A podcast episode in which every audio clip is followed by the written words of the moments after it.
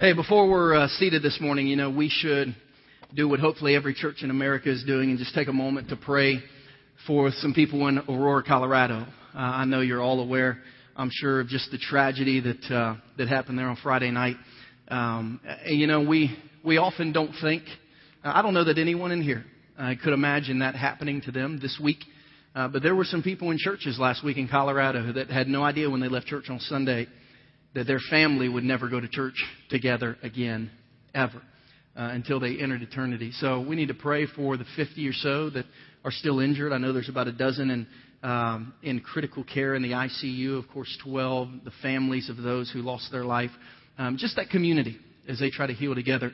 Uh, we need to lift up prayers, and, and uh, one of the ways we can minister to them is, is just by praying. So, would you bow your heads with me before we're seated today? And Heavenly Father, we just we come to you in Jesus' name. And uh, Lord, we just lift up uh, the people, uh, Lord, involved in that movie theater shooting uh, on late Friday night. And God, I specifically pray right now, uh, God, for uh, those who lost loved ones. Lord, I think about that mother in ICU who still hasn't been told that her six-year-old daughter was killed. Um, and Lord, they're just praying she'll she'll make it through.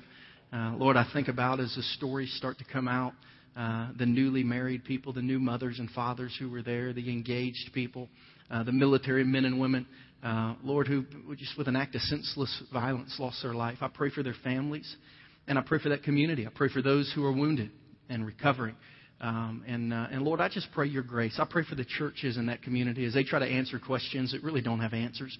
Um, and as they just try to show the love of Jesus to that community, be with them. Lord, bless them.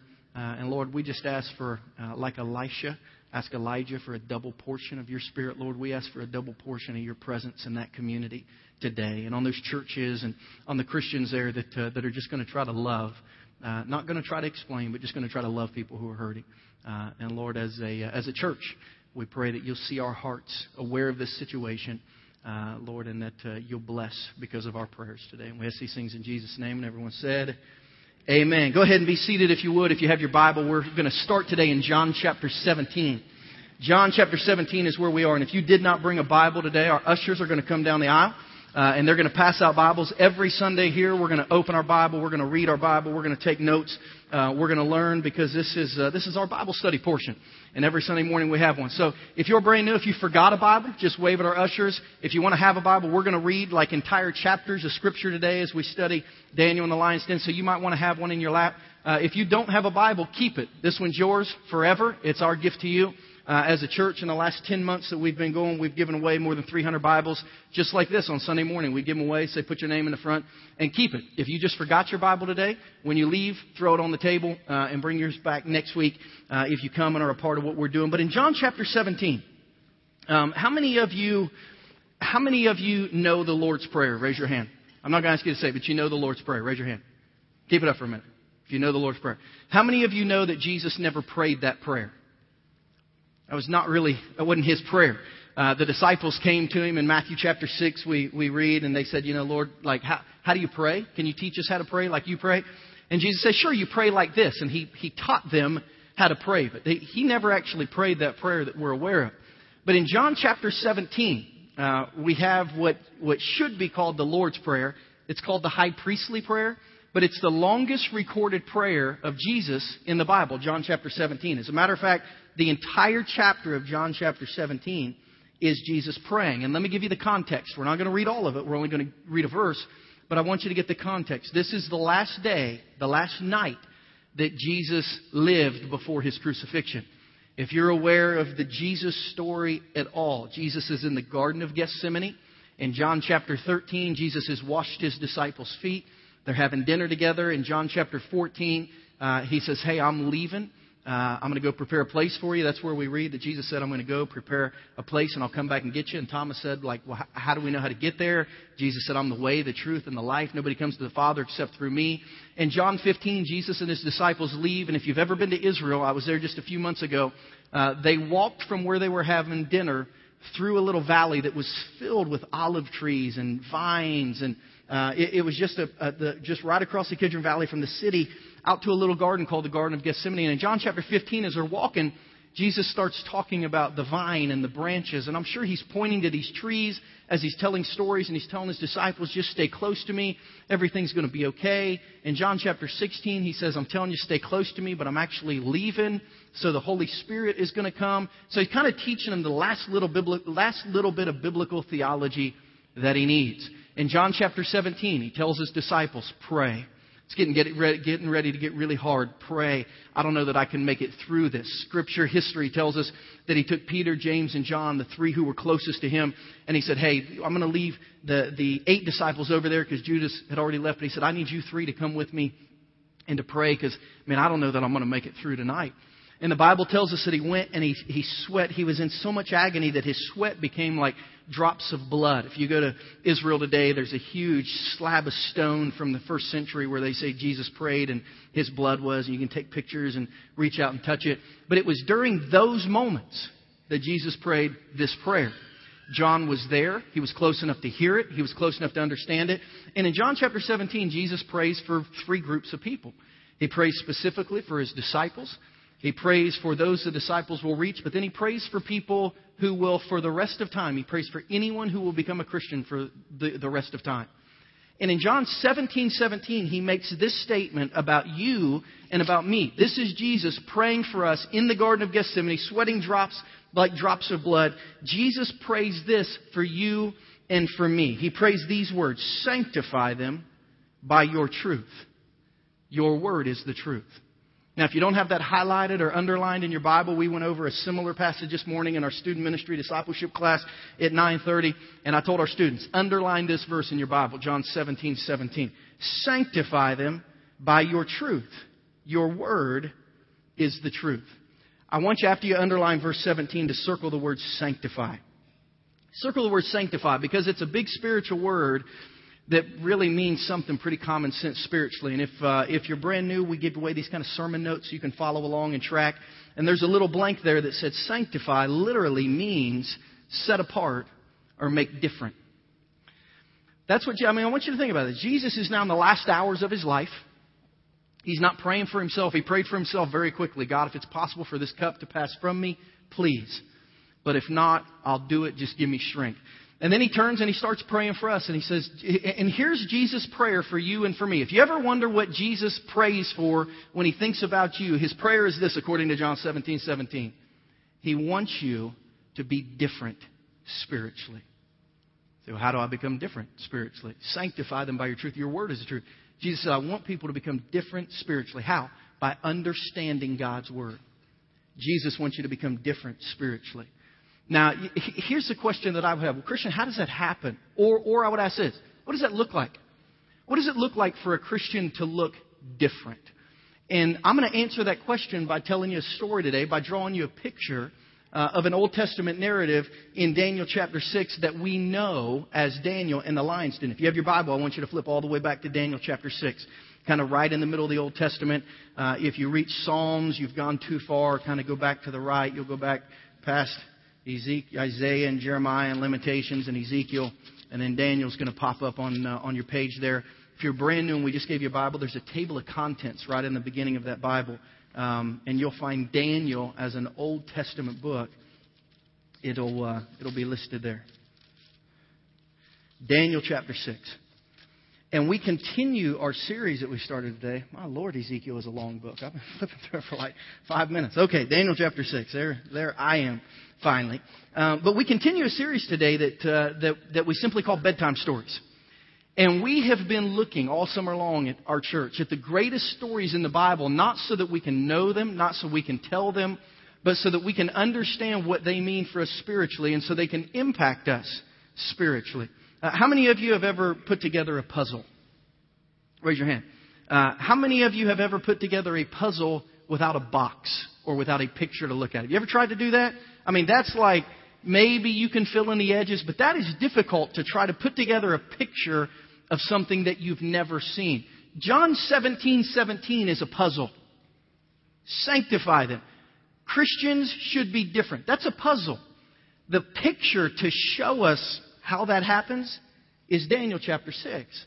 That's why the Apostle Paul said in 1 Corinthians 5 everything in the Old Testament was written as an example for us as a picture for us so that we can see when we're challenged to grow spiritually, so that we can see what it looks like through the Old Testament. So these stories that we've been studying are pictures that help us understand how to put the pieces in our life together so we can, according to John 17, 17, be different.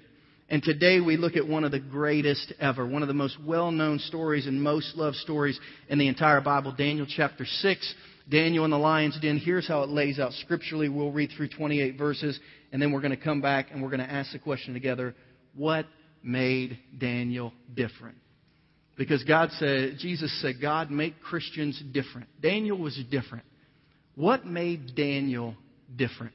Here's his story, Daniel chapter 6. It pleased Darius to appoint 120 satraps to rule throughout the kingdom with three administrators over them, one of whom was Daniel. Now, let me catch you up there before we all get lost in verse 1. Uh, if you study this carefully, you, you know, or if you've been here the last few weeks, Daniel was a kid from Israel. He was actually from the southern part of Israel, a place called Judah. Judah had been conquered in a war by Babylon. Uh, Babylon was situated where modern day Iraq is. Uh, Nebuchadnezzar set up a, a, few weeks ago, we read, a, a, huge monument in the desert to himself, about 45 miles south of Baghdad. So you can, hopefully, if you know geography at all, you can picture this on a map. Daniel, we find out three of his friends, Hananiah, Mishael, Azariah, who were given the names Shadrach, Meshach, and Abednego, were kidnapped with him. Their parents were killed. They were kidnapped. They were taken to Babylon. And they had been living in Babylon. And then Babylon got conquered. And Babylon got conquered by a country uh, called the Persians, which would be modern day Iran. Uh, and Babylon got conquered, and Darius was now. So Daniel had made it through the Babylonian conquering of Israel. Now he's made it through the Persian uh, conquering of Babylon. So, I mean, this guy is a fighter. He's probably in his late 60s to late 70s. He's an old man now in Daniel chapter 6. And Darius is the guy who's in charge of the world on behalf of the media, Persians. And here's his thought. He said, you know, basically they owned most of the world at the time. Eventually they were conquered by Greece. Greece was conquered by Rome. And that catches us up to kind of New Testament history. Uh, but he said, you know, I need to find some people to run the world for me. Uh, and here was his thought. He said, I'm going to get 120 people, basically congressmen, senators, but they were businessmen. They're going to control the money. Uh, so it says it pleased Darius, he was the king, to appoint 120 satraps to rule throughout all the kingdom of Media Persia, with three administrators over them, one of whom was Daniel. So Daniel's a pretty important guy here. The satraps were made accountable to them so that the king might not suffer loss. What does that mean? So that his money wouldn't get stolen.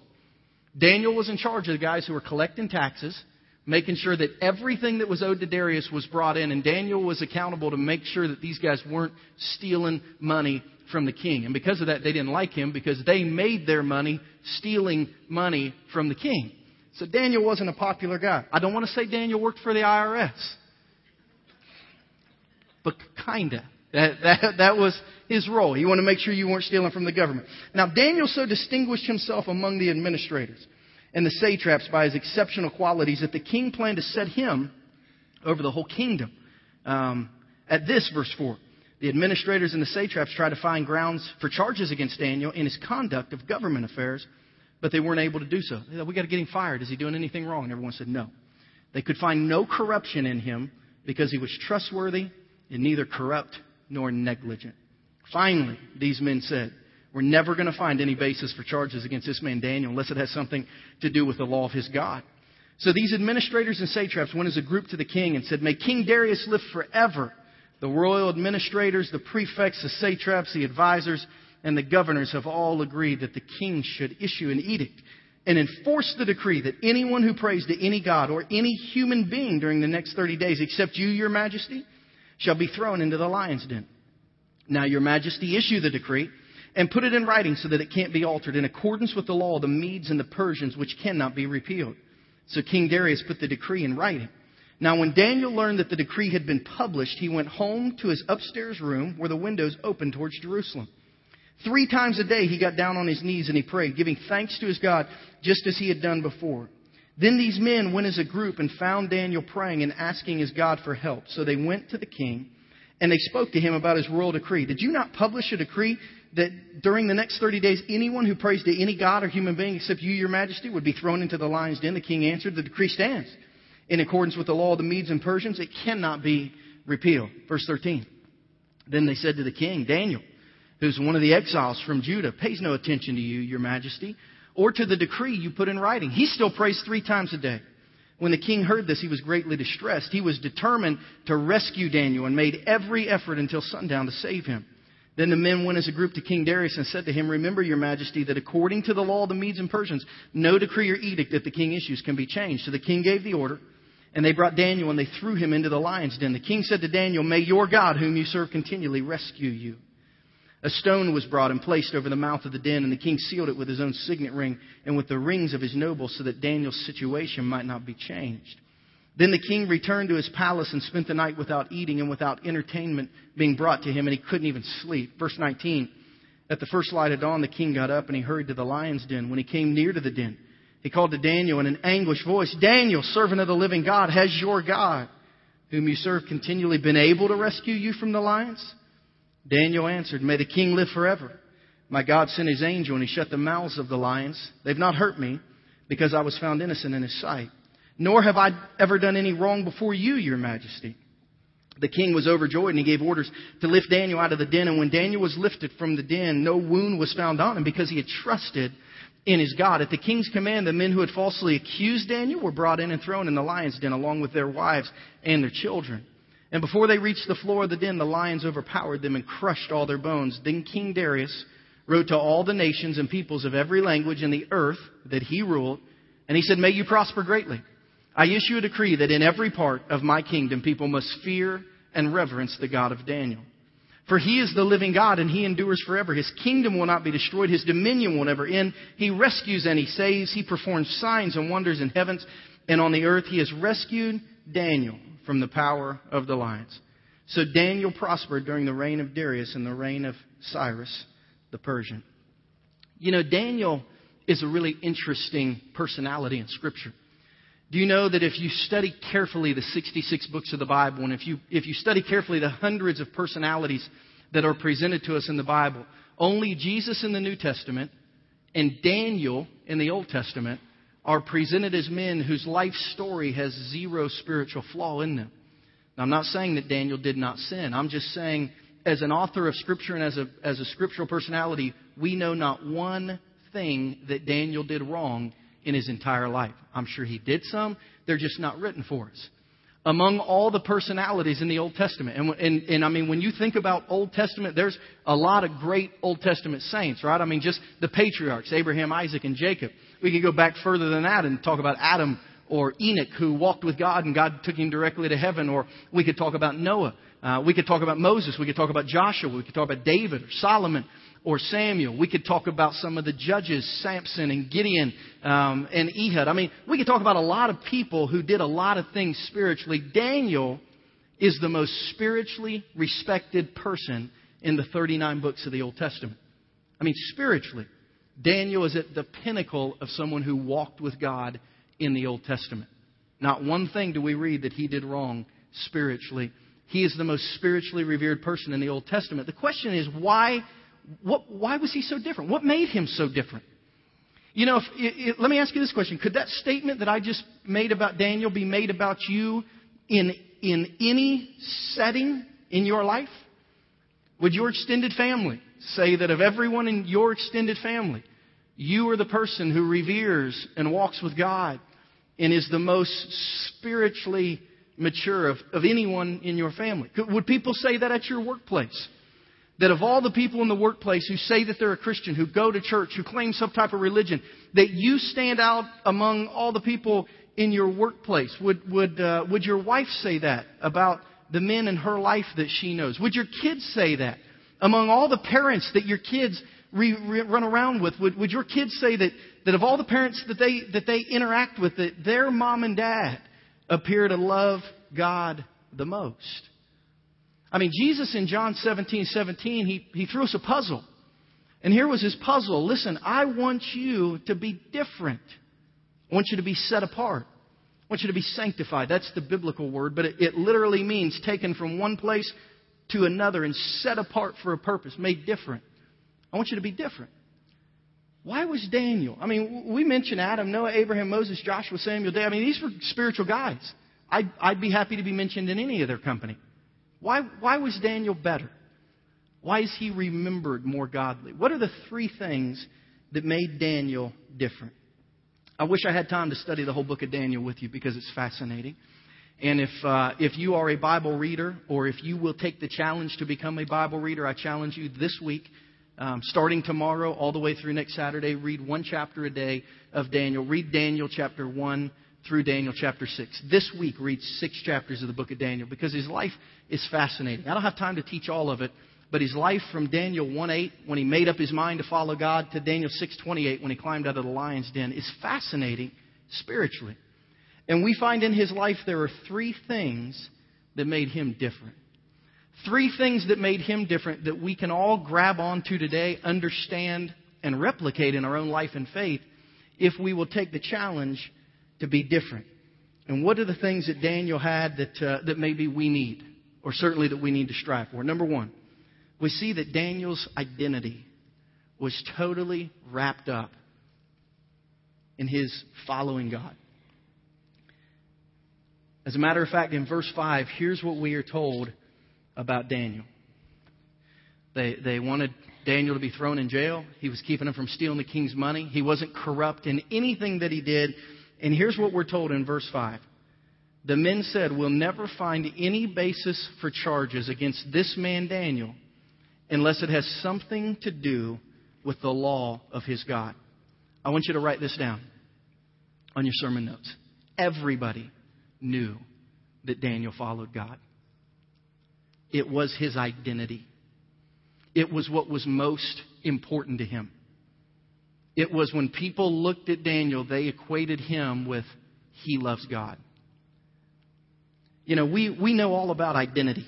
Um, and, and we know about carrying around identity, uh, especially those of us who have any kind of sports uh, any, any type of sports teams we follow at all. We, we know about identity. All right, go to Arrowhead Sunday uh, on their opening game this year, and you'll find out about identity, right? Because everyone is dressed in red. And everyone's got the arrowhead, and there are some people that like have arrows sticking in them, and they paint their. I mean, we know all about identifying with something. Uh, on NFL Kickoff Sunday this year, September 9, we're going to do something we've never done before. You say, why? Because we never had a church on NFL Kickoff Sunday before, because it'd be the first one we've ever had. Uh, but we're going to have everyone that day wear their favorite NFL team. Um, color. So your jersey, your t-shirt, a, a hat, a wristband. We want you to wear your your favorite team. Come sporting your NFL stuff, and we're going to find out as a church who uh, who our church supports. Uh, I know from following people on Facebook and interact. I mean, I know we've got Chiefs fans, but I know that we've got Broncos fans. Uh, Pastor Ryan, we're going to have to kick him out that day because he'll come decked out in his Broncos from head to toe. I know we've got Steelers fans for some reason, like like a dozen or so Steelers. I know we got Packers fans. I mean, we we got people who identify with the team. We know how to identify when it comes to sports. We know how how to let people know I follow that team. Uh, in, in any time you play in sports, it, you have to be identified. When you play a sport, you have to be identified, even if you don't have jerseys. So funny, a few years ago, my son is 10, he'll be 11 uh, in, in uh, like nine days. Um, but a few years ago, he went to a little football camp when he was in like first or second grade, and they didn't have uniforms, but during this camp, they wanted to play ultimate football. Um, you know, it's kind of like ultimate frisbee, except with a, with a football. Um, and he, you know, he came home after camp. He was having a great time. We, we were driving home. Um, and I, you know, I said, "Hey, what'd you guys do?" He said, "Oh, we played ultimate football the last hour of camp." I said, "Ah, oh, it's great. It was awesome." I said, "Whose team were you on?" And he started naming. And I said, "How'd y'all like know who was on which team? Because ultimate football is crazy. There's just people everywhere." He's like, "Oh, we played shorts and skins." And I said, "Don't you mean shirts and skins?" He's like, "No, we played shorts and skins." Um, and I was like, you know, while, while that would be highly entertaining to watch, um, I'm sure it was shirts and skins. Um, and I thought, you know, you're seven. Why am I even arguing with you? But you know, you you have to, at certain times in life, identify I'm on this team. How many of you in here are over the age of 30? Raise your hand if you're over the age of 30.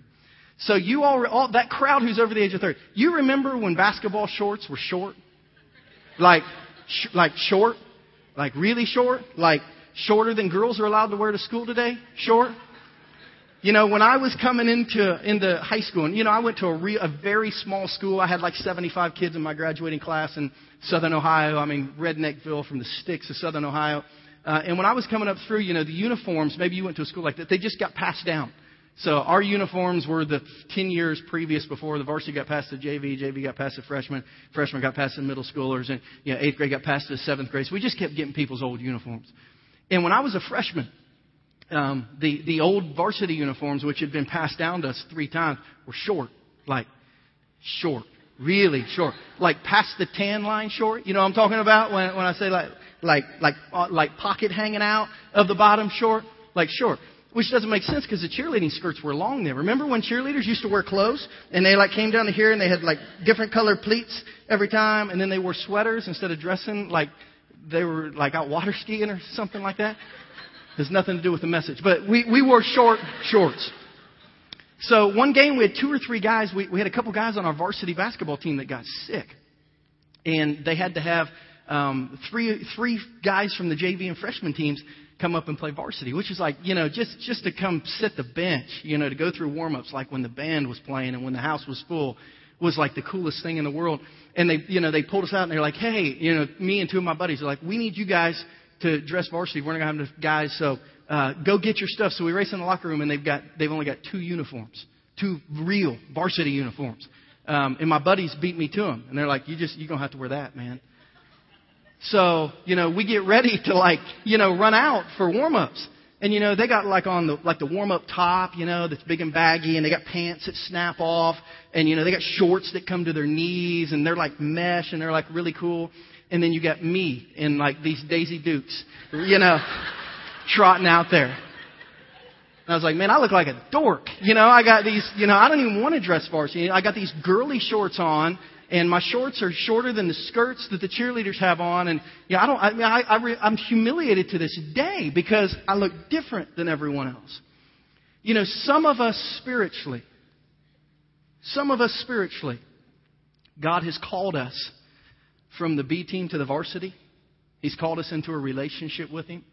He's called us to become a Christian. He's called us to live with Him. He's, he's called us to now live at His level spiritually. And you know what, man? We're still running around in our freaking girly shorts. And we look like an idiot. Because with our mouth, we're trying to claim that we play varsity spiritual. Oh, yeah, I love God, and I'm a Christian, I go to church, and I walk with God. But, but our clothing, our identity betrays us. I mean, you're not on a varsity. Your shorts don't even come to your knees. You know, you don't have warm ups. You're wearing girly shorts. Listen, it's time for some of us in this church to take off our girly shorts spiritually. If we're going to play varsity, we need to play varsity. If we're going to be a Christian, we need to identify spiritually. I'm on, I'm on this team now. I, I've been promoted spiritually, and I'm on this team now. You know, the Bible talks about becoming new when you become a Christian, a different identity. Ephesians 4 23 and 24 says that when we become Christians, He made new the attitude of our minds so that we could put on the new self created to be like God in true righteousness and holiness. See, when we become a Christian, our identity changes to where people say, man, your life is different now. You say, yeah, I'm following God. In uh, Colossians 3 2, Paul says when you become a Christian, you got to set your mind on things above, not on earthly things. You got to change spiritually. In John 5 24, Jesus said, Very truly, I tell you, whoever hears my word and believes him who sent me has had eternal life. They won't be judged, but they have crossed over from death to life. They have switched teams. Listen, if you're a Christian, you have switched teams. It's time to put the correct uniform on. You know, when I first got to Kansas City in the late 90s, Joe Montana had just been traded from the San Francisco 49ers to the Kansas City Chiefs. Can you imagine if the first game that Cool Joe played at Arrowhead Stadium, he would have worn his 49ers uniform out on the field? You think that would have worked? Yet that's how some of us are living our lives. We have joined God's team, but we don't want to take off our old uniform. And we're wondering why no one sees us like Daniel, why everyone doesn't know. Yeah, they're a Christian. They love God. Let me ask you again. Are you that person that when someone thinks of the most spiritually passionate person in their workplace, in their home, in their family, among their parents, do they think of you? Or, or you still have on the girly shorts? And, and you haven't changed your uniform yet. You want to play varsity, but that, you haven't changed your uniform yet. Daniel 6:5. These men said, "We won't find any basis for charges against him unless it has to do with something with God." because everyone knows that Daniel loves God. You say, Christian, this, you know, no one can be like Daniel. You think people know Tim Tebow loves God? Why is, Christ, why is Tim Tebow so special? I mean, how come everyone, you think he's the only Christian in the NFL? Honestly, do you think he's the only Christian in the NFL? But everybody knows he loves God, right? Why? Identity. Identity. He clearly lets it know, lets, lets it be known which team that he's on. Some of you are what I would call, here, write this down. Some of you are vampire Christians. You say, what in the world are you talking about? Did my wife tell you that I went to see Twilight with her? No, that's not what I'm talking about. But I know you went and saw that movie because somebody told me. You're a vampire What is a vampire Christian? A vampire Christian is someone who just needs a little bit of blood spiritually so that they can be immortal. They just want enough blood. They just want enough of Jesus' blood to allow them to have eternal life. But nobody knows that they're a Christian. They only come out at night and they only gather with, with other people like when no one else is around. Man, we got a whole church now. Church, not Journey Church, but we got a whole church world full of vampire Christians. You just want enough blood to be immortal, but you really don't care that anyone knows that you're a Christian. And you wonder why we don't impact the world anymore. You need to, if you want to be different, like Daniel was different, you need to change your identity. Now, I'm going to hammer this. Why? Because I'm the pastor and it's my job. The first step of public identity as a Christian is to be baptized. It says uh, all baptism baptism doesn't save you, baptism doesn't forgive you, baptism, baptism doesn't change you. All baptism does is it's, identif- it's an identification. It's saying I'm with Jesus publicly. I had someone call me one time and say, "Hey, will you will you baptize me privately in my backyard? I don't want anyone to see." And I said, "No, that's not the purpose of baptism. You can go swimming by yourself. Baptism is to say to people who are looking, I'm a Christian now. And if you've not been baptized since you became a Christian as an adult, and listen, there are scores of people in our church who were baptized as infants and babies in a bunch of different denominations, and that is awesome. That's I'm, I'm fine with that.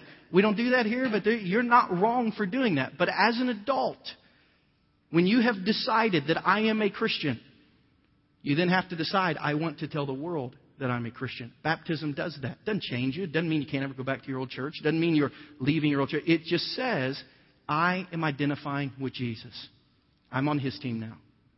I'm going to take off the girly shorts. I'm going to put on the ones that come to my knees. I'm going to look like I'm on the varsity. I'm going to identify with Jesus. Listen, some of you need to identify with Jesus. Don't be a vampire Christian. Don't have just enough of Jesus so that you can go to heaven, but you, you, you know, your Christian life is in the dark. Don't do that. Identify with Jesus. Step two. As we look at Daniel's life, we see that Daniel, and again, I, I want to remind you, so often we see pictures of Daniel and he looks like a teenager. He was at least 70 when he was in the lion's den. He had lived a life of consistency. And this is really important. As a matter of fact, this is so important that I would almost say this. And I, I don't know that I would go as far as saying this, but my, my heart my heart argues something like this. Identity without consistency looks like hypocrisy. Right? You'll get that, right? So it's almost not worth identifying if you're not going to be consistent. Because identity without consistency looks like hypocrisy. And that just confuses everyone. But if you identify yourself as a Christian, if you start wearing the big boy shorts, and, and then you consistently begin to live for God, man, you, you can be like a Daniel. You can really stand out. Psalm 119.5 is, is a verse that is one of the prayers of my heart because of how far that I have to go spiritually. The psalmist says this in Psalm 119.5 in the New Living Translations. Oh, that my actions would consistently reflect your decrees. And you need to jot that verse down on your sermon notes.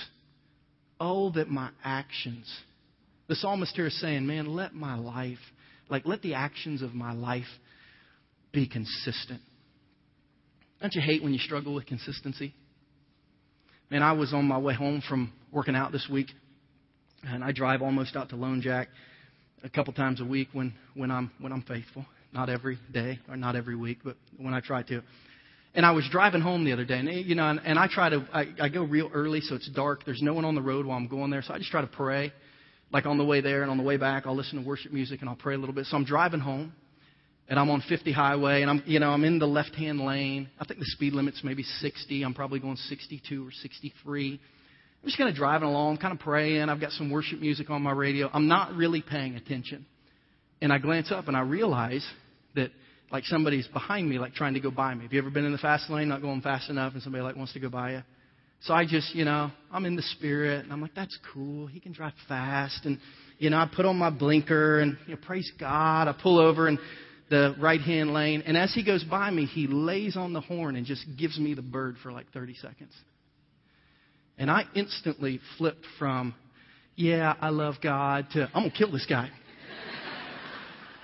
So I do my shame. So he drives. So he's just laying on the road. He's staring at me, giving me the bird. And he flies by me. And I thought, that son of a gunner. And so I whipped back into the left-hand lane and got as close to him as I could. And I'm like making a mean face over the dash, you know, like getting a jerk, like I'm crazy. And like for a mile, I'm following this guy, acting like an idiot. I mean, literally acting like an idiot. And I'm like, you know, I'm gonna, you know, I'm gonna, in Jesus' name, you know, I'm gonna lay hands on this guy and anyway, Father and Son and the Holy Spirit. Hallelujah. You know, I mean, it's just like so angry. You know, it's like I'm a, you know, and I'm like not yelling because I thought to myself, if he sees me yelling, he might think I'm cussing. I don't want him to think I'm cussing because I'm a Christian. I just say, this is literally going through my head. I just, I just want him to think that I'm crazy and I'm gonna kill him. So, I, you know, I, but I don't want him to think I'm cussing. So I'm doing this, and it's like the Lord says to me, "What are you doing?" And I was like, "I don't know." God's like, "Stop it." You should be praying for this guy. Like you're a pastor. Like, fine, you know, God, touch this guy today in such a way that his finger falls off his hand and he's just gone forever. I was mad. Told Daniel, Daniel's like, what, like, what would you do if he shows up at church? I shake his hand really hard and stare at him. Like, that was mean. I mean, I was just, like, I'm so inconsistent in my faith. I got off the exit and I thought, well, I should go back to my prayer time. And I was like, God, and, and I was like, never mind. You know, I can't pray right now.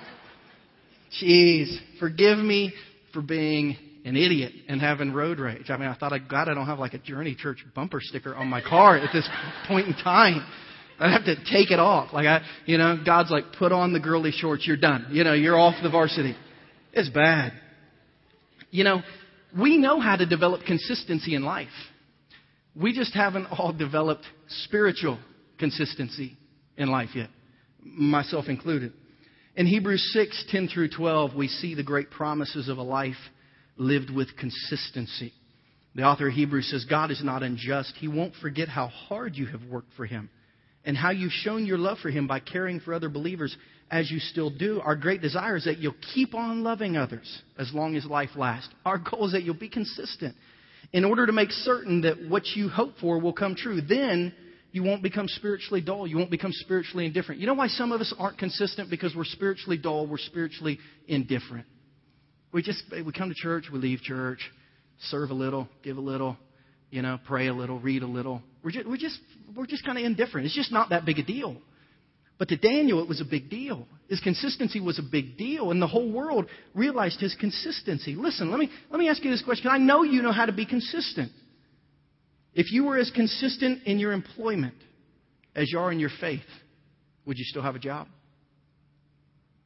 If you were as consistent with your kids' sports teams and practices as you are in getting them to church and in your faith, would they even have a chance spiritually?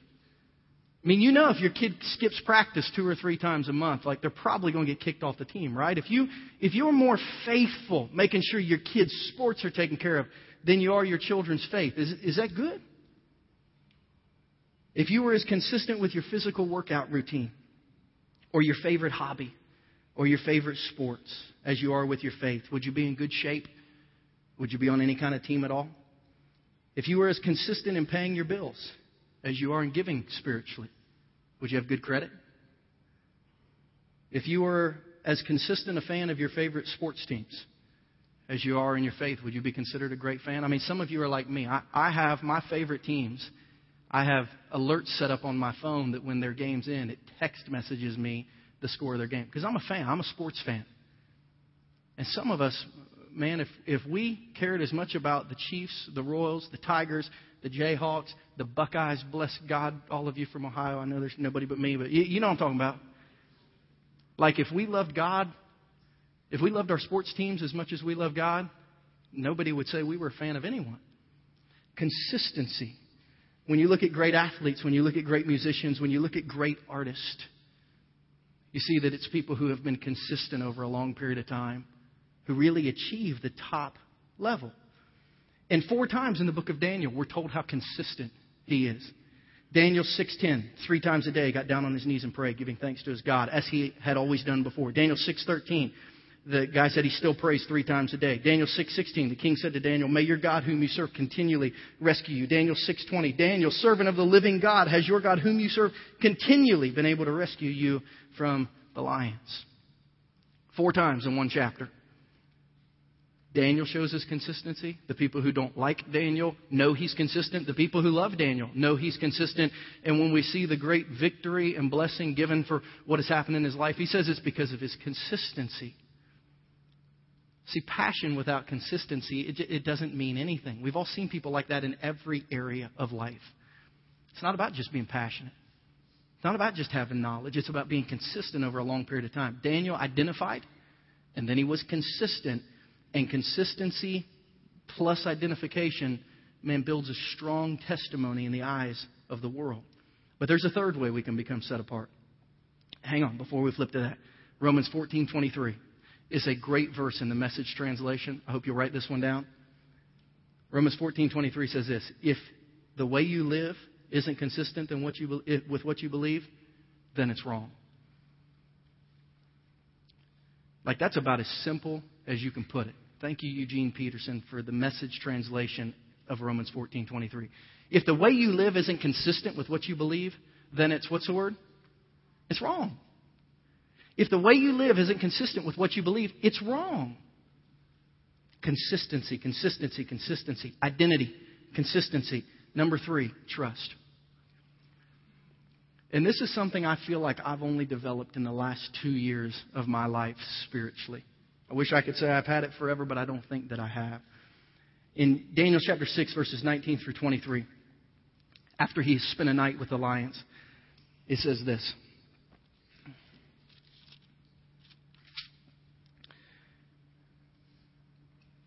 The king was overjoyed.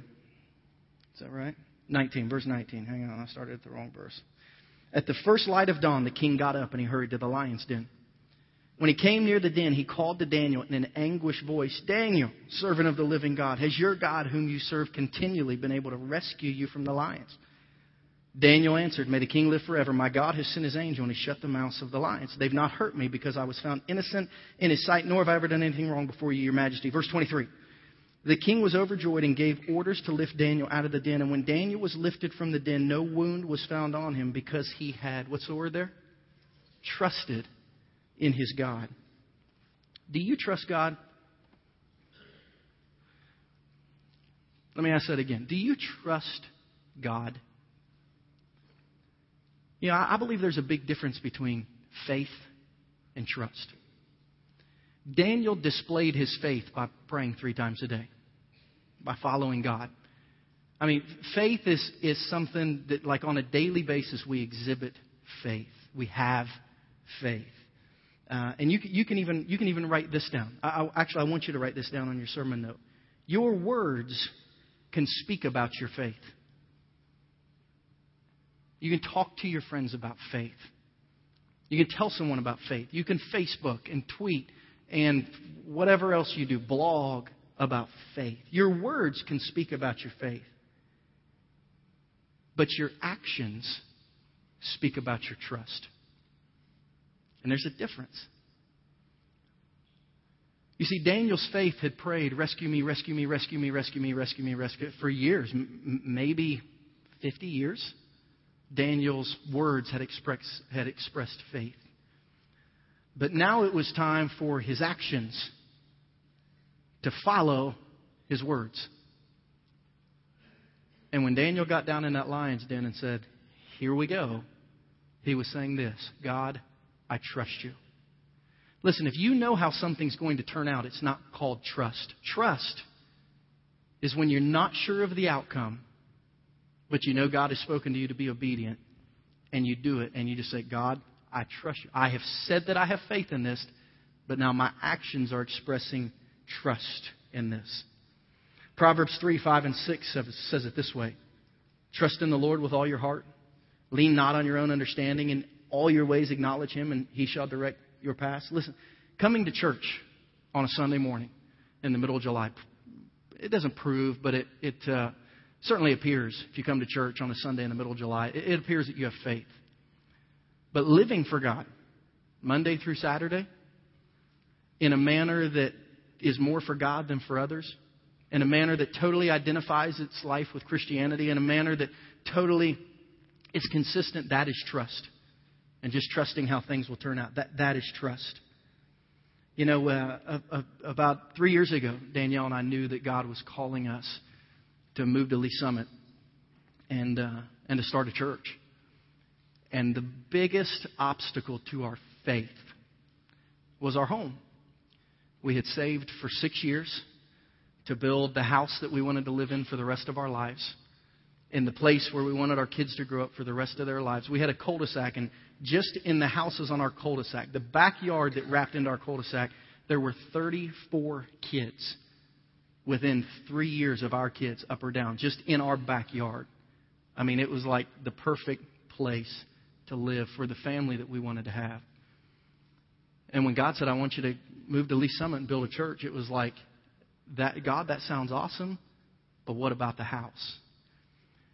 And you know, even before Danielle did, I, you know, I started praying. You know, God, I, I'm I'm cool losing the house, um, but you got to speak to Danielle. You know, it's the woman who picks the colors and the the backsplashes and all that stuff that you know makes houses look pretty. You know, I'm just like, hey, this is the house I want. You can make it look like whatever you want to. And I prayed for nine months. God, if you really want to do this, you're gonna have to you're gonna have to take our house. And uh, we were we were at a, a conference, a pastors' conference, after we had said yes to God um, with our with our words. Our words had said yes to God. We're at a conference, and we walk out of a session at a conference, and Daniel looks at me and says, "I think we need to put our house up for sale, like now." And where are we going to go? I don't know. Trust.